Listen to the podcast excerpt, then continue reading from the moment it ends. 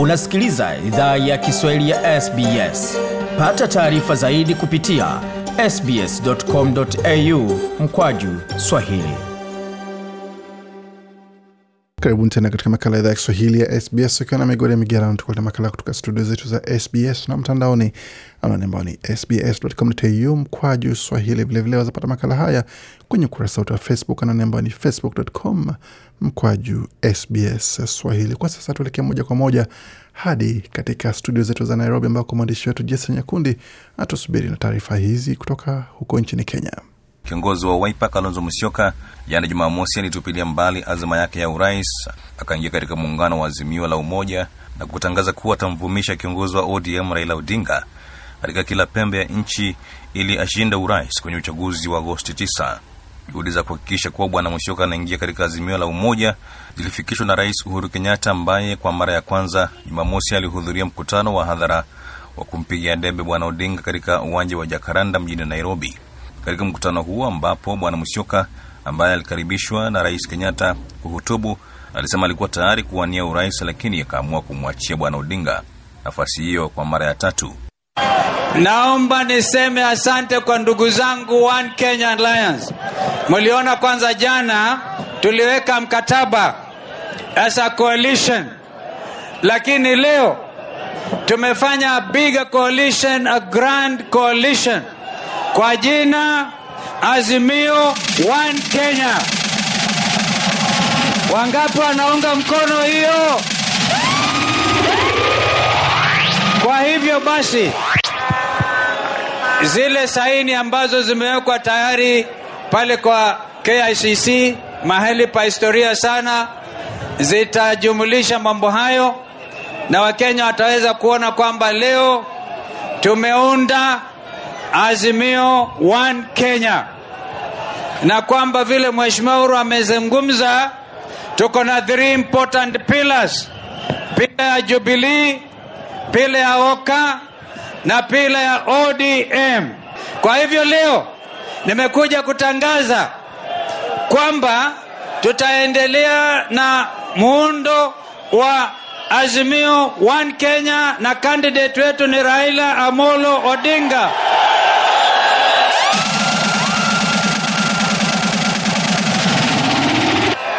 Wafuasi wote wa OKA, hatutaki nchi iende na wafisadi, tunataka nchi ambayo iko na heshima. Bwana Musyoka amekuwa na uhasama mkubwa na bwana Odinga kuhusiana na mwafaka wa uliokuwa muungano wa NASA anaodai ulikiukwa na ODM. Kwenye mkutano huo pia Rais Uhuru Kenyatta alimshukuru Bwana Kalonzo kwa kufanya uamuzi mkubwa wa kumuunga mkono tena mshirika wake wa zamani Raila Odinga. Wengi hawakuwa wakiamini ya kwamba inawezekana baada ya miaka minne na nusu ya kwamba mimi na Raila tunaweza kuwa upande moja. Sasa leo, kwa wale ambao walikuwa wanafikiria ya kwamba ni kudanganyana, tunadanganyana. Walio na macho waone, walio na masikio wasikie.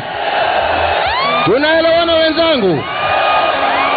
Lakini ya muhimu pia, hata tukisherekea siku ya leo, lazima pia tusherekee wale ambao wameweka tamaa yao chini na kusema kwa sababu ya wananchi na nchi ya Kenya wanataka tuungane pamoja. Na wa kwanza kabisa ningependa tumshukuru Mheshimiwa Steven Kalonzo Musyoka. Hey.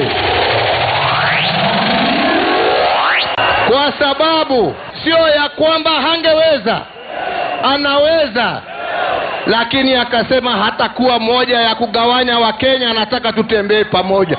Tumshukuru Mheshimiwa Steven Kalonzo Musyoka.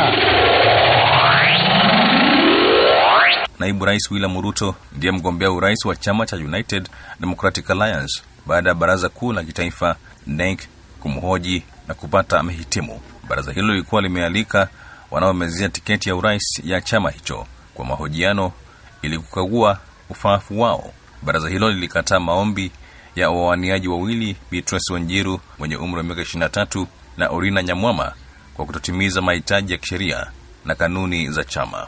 Kulingana na mwenyekiti wa bodi ya uchaguzi ya UDA, Bi Wanjiru hakutimiza hitaji la kuwa na digrii, naye Bwana Orina kuweza kulipa ada ya uteuzi iliyowekwa na chama. Kutemwa kwa wawili hao kumemwacha Dr Ruto mgombea wa urais wa pekee katika muungano wa Kenya Kwanza. Watu wasiopungua sitini wamethibitishwa kufariki baada ya treni ya mizigo kutoka kwenye njia yake katika Jamhuri ya Kidemokrasia ya Kongo. Ajali hiyo iliyotokea siku ya Ijumaa wakati treni hiyo ambayo ilikuwa inasafiri kati ya vijiji vya Kitenda na Buyofwe katika mkoa wa Lualaba ilipoacha njia wakati ilipanda kilima na kuanguka kwenye korongo. Kiongozi wa eneo hilo Clement Lutanda ameliambia shirika la habari la Ujerumani DPA hapo jana kwamba mabehewa saba kati ya kumi ilianguka kwenye korongo na kuongeza kuwa bado kulikuwa na miili iliyokwama kwenye vifusi. Na shirika la Umoja wa Mataifa la kuhudumia wakimbizi UNHCR linaripoti kuwa ukame nchini Somalia unasababisha mzozo wa kibinadamu na ukosefu wa makazi. UNHCR inasema maelfu ya watu wanakimbia maeneo yenye ukame wakitafuta ardhi yenye rutuba na misaada ya kibinadamu ili kuweza kujinusuru kimaisha. Wataalamu wanasema mabadiliko ya hali ya hewa yanaingia kwa kasi kubwa, kwa kuwa kwa miaka mitatu iliyopita mvua kwa kiasi kikubwa zimekosa kunyesha. UNHCR inaripoti kuwa maelfu ya watu wamekimbia makazi yao wakitafuta ardhi za malisho kwa ng'ombe wao na chakula, makazi na maji salama ya kunywa. Shirika la kuhudumia wakimbizi linakadiria kuwa watu nusu milioni mwaka huu pekee watakosa mahitaji. Wengi wao wanaripotiwa kuwa ni watoto, wazee, wajawazito na kina mama wanaonyonyesha. Mwandishi wetu Jason Nakundi na taarifa hizo akituarifu yaliyojiri kutoka mjini Nairobi pamoja na katika sehemu zingine za bara la Afrika ambako kama uvyosikia kuna taarifa nyingi ambazo zimeibuka na nyingi ambazo zinasikitisha, hususan katika suala zima la ukame nchini Somalia ambalo limesababisha maafa pamoja na matatizo mengi sana miongoni mwa watu pamoja na mifugo, vilevile vile kwa upande wa kilimo. Na mengi zaidi kuhusiana na yale mmesikia zapata kwenye tovuti yetu kama kawaida sbs.com.au mkoaju Swahili pamoja na kwenye ukurasa wa Facebook, facebook.com mkoaju SBS Swahili. Waendelea kusikia idhaa Kiswahili ya SBS. Je, unataka kusikiliza taarifa zingine kama hizi? Sikiliza zilizorekodiwa kwenye Apple, Google, Spotify au popote pale unapozipata.